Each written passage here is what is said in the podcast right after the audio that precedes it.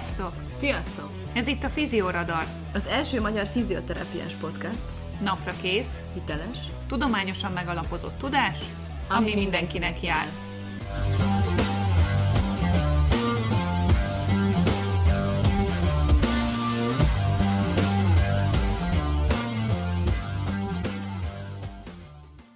Műsorban elhangzottak nem minősülnek egészségügyi tanácsadásnak, sem egészségügyi oktatásnak vagy képzésnek, és nem helyettesítik azt. Minden információ tájékoztató jellegű és a figyelem felkeltését szolgálja. Sziasztok! Újra jelentkezik a Fizioradar, Edina vagyok, a Fizioradar egyik műsorvezetője, és itt van velem Kati. Hol vagy? Kati? Jövök! Sziasztok! Megjött Kati.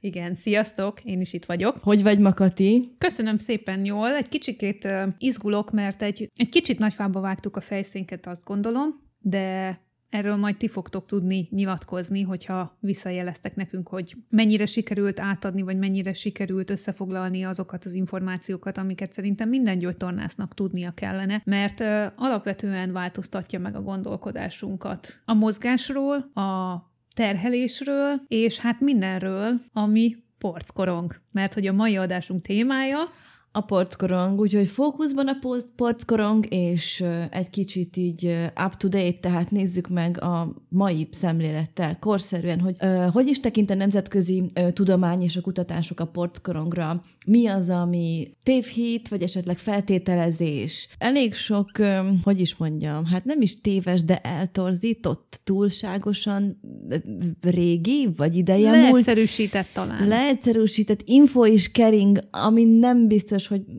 a legpontosabb képet adja. Igen, a porckorongról szóló, vagy hát az ahhoz kapcsolódó szakcikkekből igazából három nagy témakör rajzolódott ki elő, előttünk, amit szeretnénk veletek így megosztani és ezeken az információkon szeretnénk végigmenni. Nyilván nem fogjuk újra feltalálni a kereket, de talán más megvilágításba helyeződhet egy csomó információ vagy tudás, amivel már alapból is rendelkeztek, rendelkezünk, mi gyógytornászok tanultunk róla, de lehet, hogy mégsem úgy állt össze, ahogy, ahogy ez valójában van, vagy hát ami talán közelebb van a valósághoz. Nagyon sok minden látszólag egyértelmű és egyszerűen elmagyarázható, de hogyha egy kicsikét mélyebben belemegyünk a szakirodalomba, akkor kiderül, hogy baromira nem egyszerű, és baromira nem egyszerűen elmagyarázható, viszont hogyha az ember megérti, vagy elkezdi megérteni, hogy miről is van szó, akkor az nagyon nagy segítséget és önbizalmat tud nyújtani a páciensek kezelésében, akik mondjuk derékfájdalommal jönnek hozzánk, és azt feltételeznénk, hogy itt a porccal is van valami. És bár a porckorongról azt gondolhatjuk, hogy eleget hallottunk, eleget tanultunk róla, de ha most mindenki a szívére teszi a kezét, aki minket hallgat, és arra gondol, hogy mikor olvasott és tanult legutóbb a porckorongról, mennyit, akkor lehet, hogy ezért a mai adás tud még újat adni, vagy lehet, hogy van mivel kiegészíteni ezt a tudást. Az is kérdés lehet, vagyis én kíváncsi lennék, hogy kinek milyen modell van a fejében a porckorongról, aminek segítségével akár el tudja magyarázni a páciensei számára, hogy hogy működik a porckorong, illetve hogy ha azzal probléma van, akkor az mégis milyen formában jelentkezhet. És biztos, hogy ez a megfelelő modell, ami a fejünkben van? Igen, itt ugye Edina, hogy említed a modelleket, nekem mindig beugrik, hogy mi magyarok nagyon szeretünk mindent a kajához hasonlítani, de ez külföldön is így van persze, tehát a donut modell, a funk modell, ami azt hivatott, hát sematikusan ábrázolni, hogy ugye a porckorong és a benne levő uh, nukleusz az hogyan mozog és mozdul el, és hogyan történik meg úgymond a, a, a porckorong sérv. A másik ilyen, amit nagyon gyakran használunk, mi gyógytornászok, vagy hát használnak, vagy halljuk, hogy használják, az a hamburger modell, ugye beleharapok, a hús kicsúszik a másik oldalon, akkor ugye van olyan modell, ami, ami inkább egy ilyen biomechanikus ábrázolással szemlélteti a porckorong porckorongnak a mozgását, vagy hát próbálja szemléltetni a porckorongnak a mozgását, amikor két lap között ott van egy tojás, vagy ott van egy, egy labda, és ugye, hogyha a két lapot összeérintem az egyik végénél, akkor ugye a labda elindul a másik irányba, amerre ugye megnyílik a tér. És ahogy egyre jobban elmélyedünk, és egyre jobban belemegyünk a szakirodalomba, már most az elején szeretnénk azt elmondani, hogy az körvonalazódik és rajzolódik ki, hogy ezek a sematikus modellek még csak a közelében sincsenek annak, ahogy egy porckorong valóban kinéz, és amilyen mozgásokra az képes. Így van, és hogyha a mi fejünkben ilyen kép van, túlságosan leegyszerűsített, és ezek a meggyőződések irányítanak minket, azt egyrészt utalok itt most a tudományos kutatásokra, másrészt ugye az, e, ezzel kapcsolatos podcast, korábbi podcast adásunkra, hogy a terapeuta meggyőződései kihatnak a páciens meggyőződésére is, és hogyha bizonytalan vagyok, vagy nem a megfelelő kép van a fejemben, vagy nem megfelelőképpen magyarázok, akkor a páciensnek előnytelen képzete alakulhat ki a saját testéről és anatómiájáról.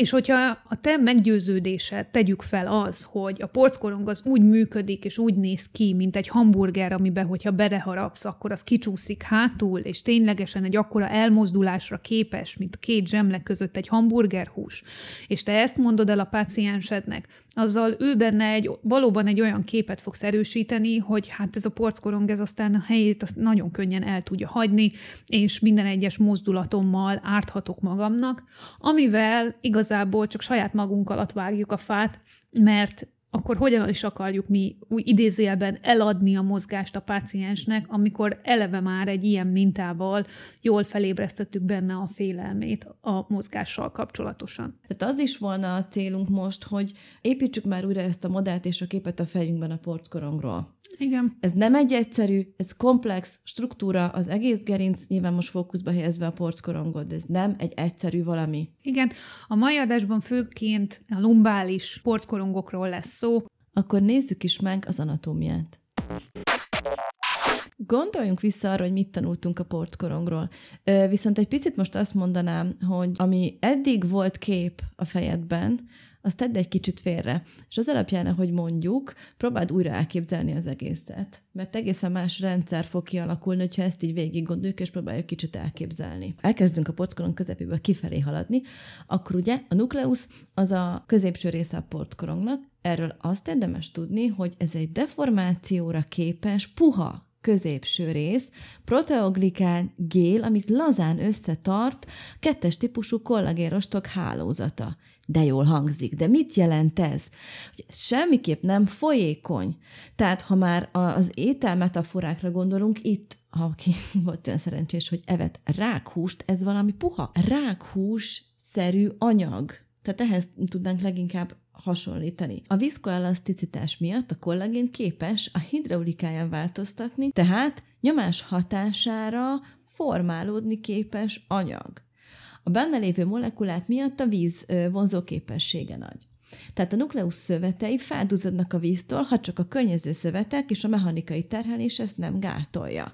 De ez nem azt jelenti, hogy ez valami vizes vagy kocsonyás anyag, ez nagyon fontos. Ne így képzeljük el.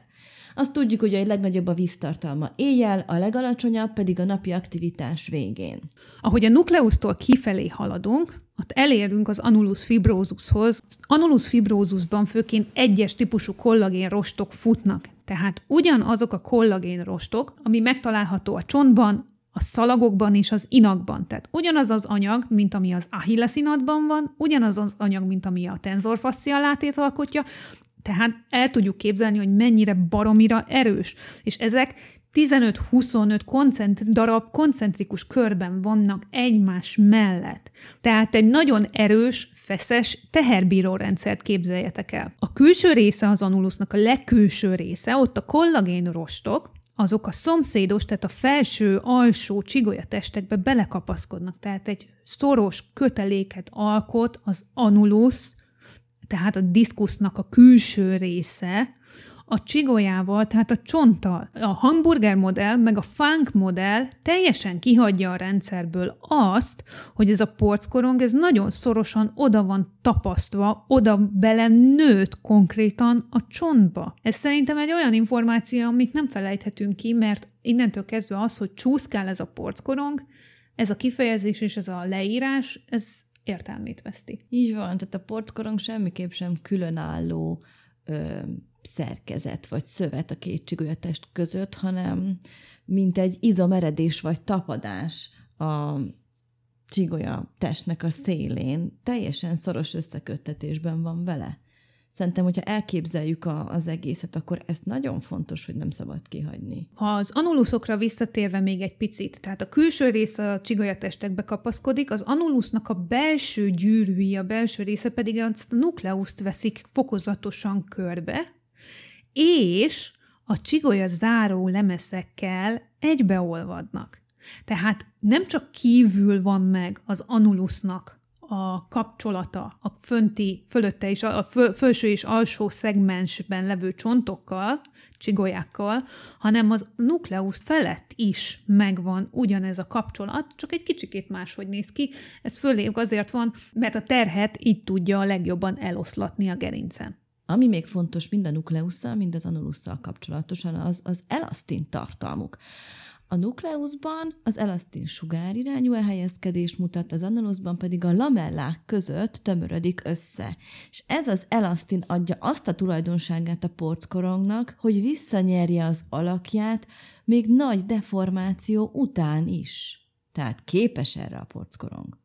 Igen, és a, a különböző rostoknak a száliránya miatt mind a rotációs, mind a húzóerő, mind pedig a nyíró erők ellen teljesen jól fel tud lépni, és vissza tudja nyerni az alakját. A harmadik fontos eleme a porckorongnak pedig a porcos véglemez, ami egy fél milliméter vékony réteg a porckorong és a csigolya test között. Ez hialinporc, és nagyon hasonlít a végtagok szinoviális izületeiben a, az üvegporchoz, ugye a hialinporchoz. A porcos véglemez, mivel egy rigidebb felszín, ö, megakadályozza a porckorong tovább duzzadását is. Mivel azt az előbb mondtuk, hogy a nukleusz az ugye szívja a vizet, a vizet vonza. A véglemez a legvastagabb, a nukleusz és a belső anulus mellett, tehát annak a szomszédságában, a külső anulusnál pedig hiányzik is, arra vékonyodik, illetve hiányzik. Itt a szomszédos lamelláknál még az egy fontos rész, hogy ezek nagyon lazán kapcsolódnak egymáshoz. Ehhez rájön még az, hogy a ferdén futó kollagén rostok, ezek enyhén át tudnak rendeződni,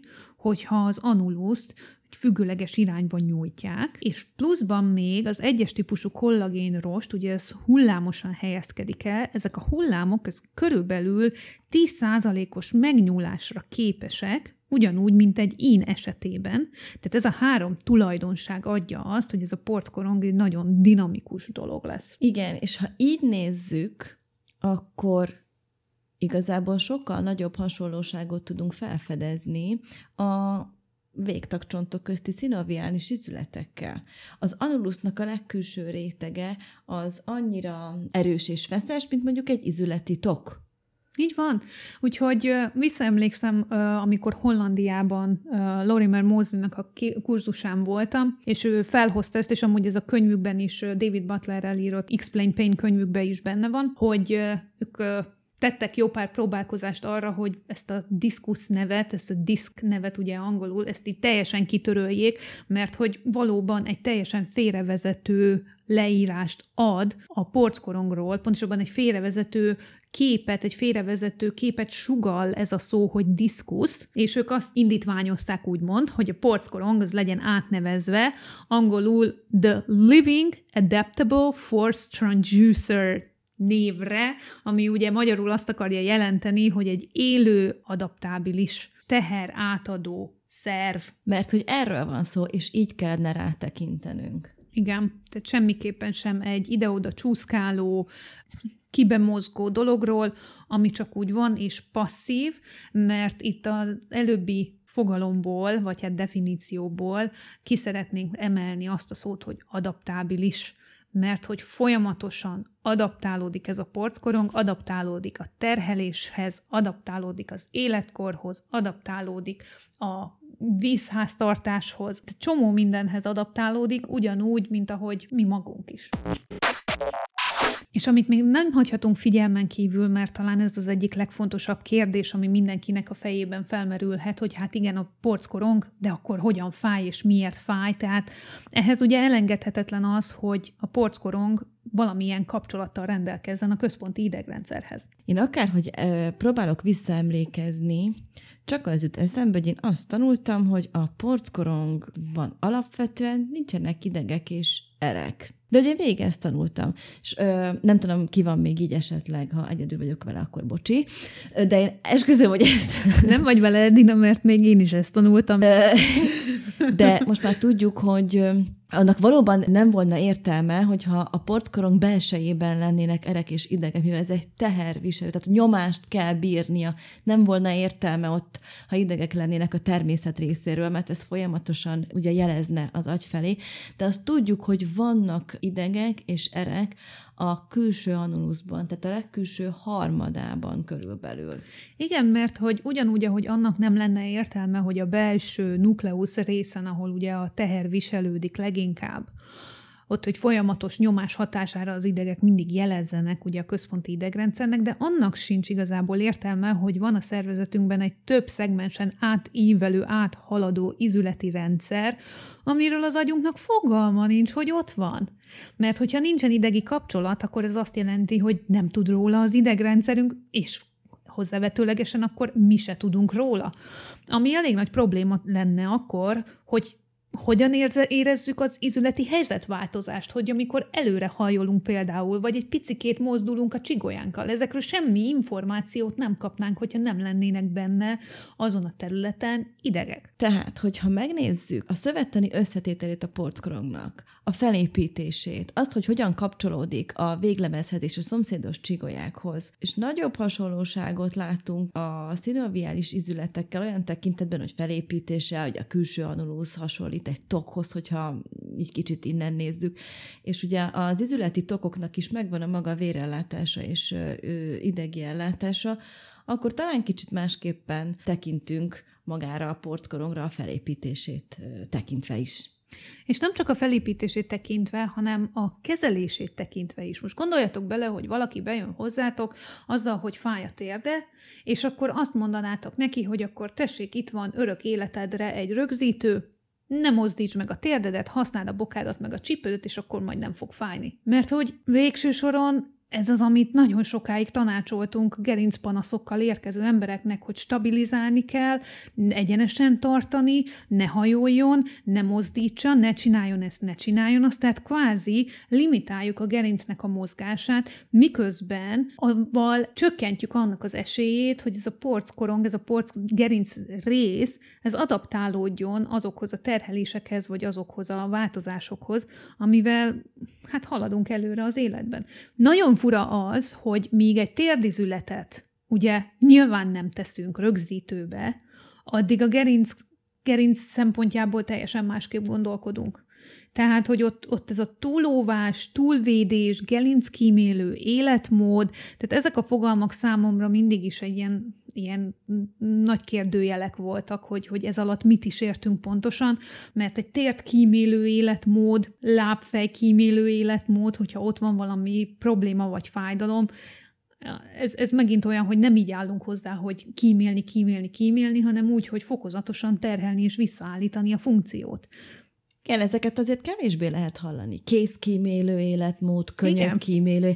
Ilyen, ilyeneket miért nem mondunk? Mert Igen. tudjuk, hogy mert nem kell, de hogy akkor miért mondjuk a gerincre, hogy azt annyira kímélni kellene? Arról nem beszélve, hogy tudjuk, hogy a legfontosabb, például a portkorong tápanyagellátásában is, meg abban, hogy tudjon adaptálódni, az maga a mozgás és maga a terhelés. Most azt érzem, hogy kinyitottunk egy olyan ajtót, amit nagyon-nagyon-nagyon sokáig zárva volt, úgyhogy egy olyan téma irányába indulunk el most, ami, amivel tényleg rengeteget lehetne beszélni, mert ugye egyik kérdés jön a másikból, ezért a mai alkalommal tényleg szeretnénk így a porckorong szintjén megmaradni, de azért ezek a kérdések relevánsak, amiket most elkezdtünk úgy feszegetni Edinával, és a továbbiakban azért erről szó lesz. És azok a kérdések is fontosak, amik bennetek merülnek föl ezek kapcsán. Lehet, hogy tanultunk valamit régebben, ami akkor ugye, ezt mint már sokszor emlegettük, a tudomány akkori állása szerint megállt a helyét, de most már nem annyira. Akkor lépjünk tovább. Tartunk-e annyira a porckorongtól? Kell nagyon védeni? Mikor kell védeni? Kinél kell védeni? Nem mindegy. A második nagy témakör, ami kirajzolódik a szakirodalomból, az az, hogy kóros degenerációról beszélhetünk, amikor a porckorong elváltozásaira tekintünk, vagy adaptációról beszélünk. Én az első lépés talán az lenne, hogy meg kellene határozni ezt a két fogalmat, hogy mit értünk adaptáció alatt, és mit értünk degeneráció alatt. Adaptáció alatt nagyon röviden a szöveti struktúrák alkalmazkodását értjük. A szövet teherbíró képességén belül Degenerációról pedig a porc struktúráinak szétszakadásáról, a szövet alkalmazkodó képességén kívül levő mechanikai terhelés megnövekedéséről van szó, de a degenerációban a legfőbb szerepet a genetika játsza és az öregedés. Igen, és honnan tudjuk mindezeket? Hát leggyakrabban az MR vizsgálaton készült MR képekből, ugye. Nagyon sok tanulmány és vizsgálat született azzal kapcsolatosan, hogy attól, hogy valakinek panasza van, még lehet az MR vizsgálat, hogy gyakorlatilag negatív, és vice versa lehet panaszmentes, előre haladott elváltozásokkal, amit az MR-en látunk. Hogy is van ez, és akkor most mi is az összefüggés az MR-en látott elváltozás, illetve a páciens panasza között. Itt először is azt szögeznénk le, ami a legfontosabb, az az, hogy egyszerűen elkerülhetetlen, hogy a porckorong változzon, ahogy az életkorunk halad előre. Tehát, ha most megállnánk, és innentől kezdve mindenki ülve maradna örök életére, vagy állva maradna, vagy fekve, akkor is látnánk elváltozásokat a gerincben, ahogy az idő előre halad, mert ez egyszerűen a természetnek a rendje. És valószínűsíthető, hogyha immobilak vagyunk, akkor sokkal nagyobb elváltozásokat látnánk a porckorongunkon, mint hogyha aktívak vagyunk. Amúgy, mert hogyha nem vagyunk aktívak, akkor a porckorong nem tud táplálkozni. Összehasonlítottak kilenc futó és kilenc nem futó középkorú férfit. A futók öm, több mint tíz éve futottak átlagosan heti 50 kilométert, emerénbe bepakolták őket, és a hosszú, közép-hosszú távú futók porckorong magassága, vastagsága az sokkal nagyobb, szignifikánsan nagyobb, mint azoké, akik nem sportolnak. Tehát az adaptáció az megtörténik, adaptálódik a testünk az inaktív életmódhoz is, de adaptálódik a nagyon intenzív sportelheréshez is. Tudjuk, hogy csecsemőkorunktól, születésünktől kezdve gyakorlatilag a gerincünk változik. Ezen belül a porckorongok is változnak. Változnak a gerinckörbületek, az összes szövetnek a hossza, attól függően, hogy mászik egy csecsemő, vagy már föláll, megváltoznak a görbületek, a csontszerkezet, mindenünk folyamatosan változik. A porckorong is egy normál élő, változékony szövet, amely alkalmazkodik a terheléshez, csak úgy, mint az inak, a szalagok, az izmaink, a csontjaink. Ezt azért fontos tudni, és attól, hogy valaki folyamatos legyen a szó sportterhelésről, vagy munkaterhelésről, folyamatos terheléshez úgymond hozzászokik, és az okoz egy elváltozást a porckorongjában, vagy csak szimplán öregszik, de nincs tünete, azok mind normális elváltozások, és hogyha valaki fájdalommal jön mondjuk a rendelőbe, vagy páciensként fájdalomról panaszkodik neked, és hoz egy MR képet, amin normál elváltozásokat látsz, nyilván hozzátéve a fizikális vizsgálatot, akkor nem biztos, hogy az a probléma, mondjuk egy adott porckoron kitüremkedés a probléma forrása, ezt hiba a látott elváltozást okként beazonosítani, hogyha az megfelel egy normál elváltozás képének. Tehát az életkorral igazából elkerülhetetlenek a változások, ugyanúgy, ahogy Edina, ahogy említetted az előbb, kisgyermekkorban is változik, ez ugyanúgy változik felnőttkorban is, igazából az üteme az, ami lelassul. Mert nyilván miután a csontosodás lezajlott, miután ugye felnőtté érik az ember, utána már nem történik olyan drasztikus változás a gerinc görbületeivel, mint csecsemőkorban vagy kisgyermekkorban, tehát amíg ugye az ember el nem kezd járni, és a növekedés végben nem megy. Az idő előre haladtával, hogyha egy hosszú időn keresztül az ember terheli, de nem túl terheli a gerincét, tehát nem 700 kilót mozgat napi szinten rettentő gyors sebességgel, hanem teszi a dolgát, lassan fokozatosan felépíti a sport terhelését, lassan fokozatosan felépíti mondjuk a futást, a konditeremben az edzést. Tehát amikor megadjuk a kellő időt annak, hogy adaptálódjon mindenünk, akkor igazából a porckorongunkban az elváltozások végbe fognak menni, ami az életkorral amúgy is bekövetkezne, de nem fog panaszt adni, mert nem éri el az, azt az inger küszöpöt, ez a rengeteg információ, ami már a porckorongnak a tűrész zónáján kívül lenne, és elindítaná ezt az információ áramlást, hogy az idegrendszerünk felé, hogy aztán a fájdalom élmény kialakuljon. Ugyanakkor egy teljesen fiatalembernek egy épp porckorongját is érheti sérülés, ezt nevezhetjük akár húzódásnak vagy rándulásnak is, tekintve, hogy hasonlóképpen tekintünk a porckorongra is, mint egy szinoviális izületre akár, hogyha túl hirtelen, túl nagymértékű, túl hosszantartó, vagy túl gyakran fellépő terhelésről van szó.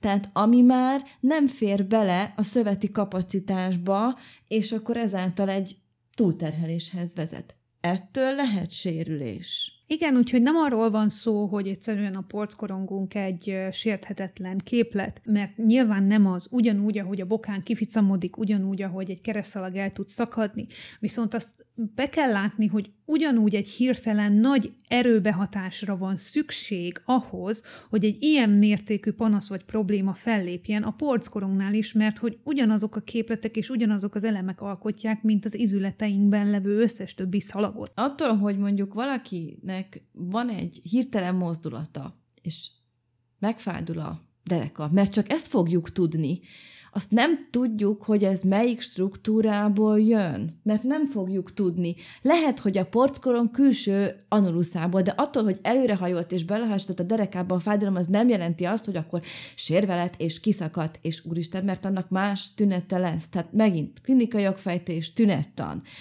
nem fogjuk tudni, hogy honnan jön ugye a, a fájdalom. Ugyanis azt, hogy, hogy a porckorongból származik-e a fájdalom, ezt egyetlen vizsgálattal lehet kideríteni a mai tudásunk alapján, ez pedig a diszkográfia, amit ugye műtéti körülmények között orvosok végeznek. Tehát mi gyógytornászként a praxisunkban nem tudjuk kiszűrni, hogy ez a forrása a fájdalomnak. Igen, és tehát itt igazából ami, ami fontos a mi szempontunkból azt gondolom, hogy hogyan változtatnám meg a terápiánkat, hogyha tudnánk, hogy a fájdalomnak a forrása az az anulus külső gyűrűjéből jön a terápiádat ez megváltoztatja? Nem az, hogy megsérült, vagy mondjuk van, van egy picike rándulás rajta, vagy van egy picike kis berepedezés rajta.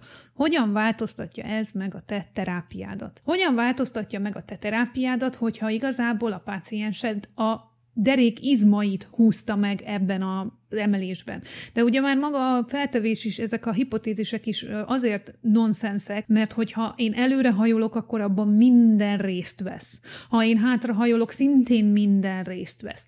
Tehát ez az a kérdés, amit fel kell magunknak tenni szerintem, hogy attól, mert én feltételezem azt, hogy innen jön a panasz, hogyan változtatja meg igazából az én terápiámat, nem fogok neki mozgást ajánlani később.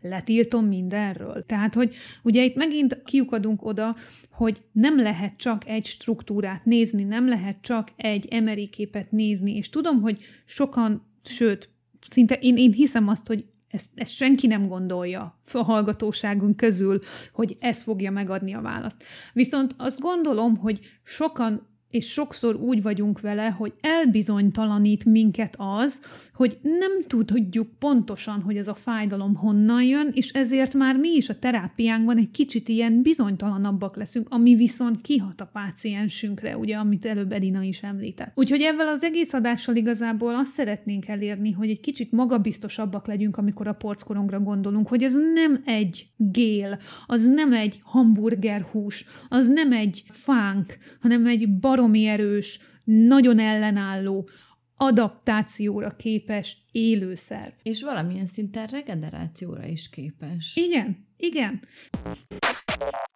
És végezetül a harmadik nagy témakör igazából csak az előbbi kettőnek az összefoglalása lenne. A porckorong körüli gondolatainkat, a porckorongot körbeölelő metaforáinkat, hasonlatainkat egyszerűen meg kell változtatnunk ahhoz, hogy egy aktívabb, egészségesebb és a valósághoz közelibb képet tudjunk adni a pácienseinknek arról, hogy mi is történik igazából a gerincünkbe.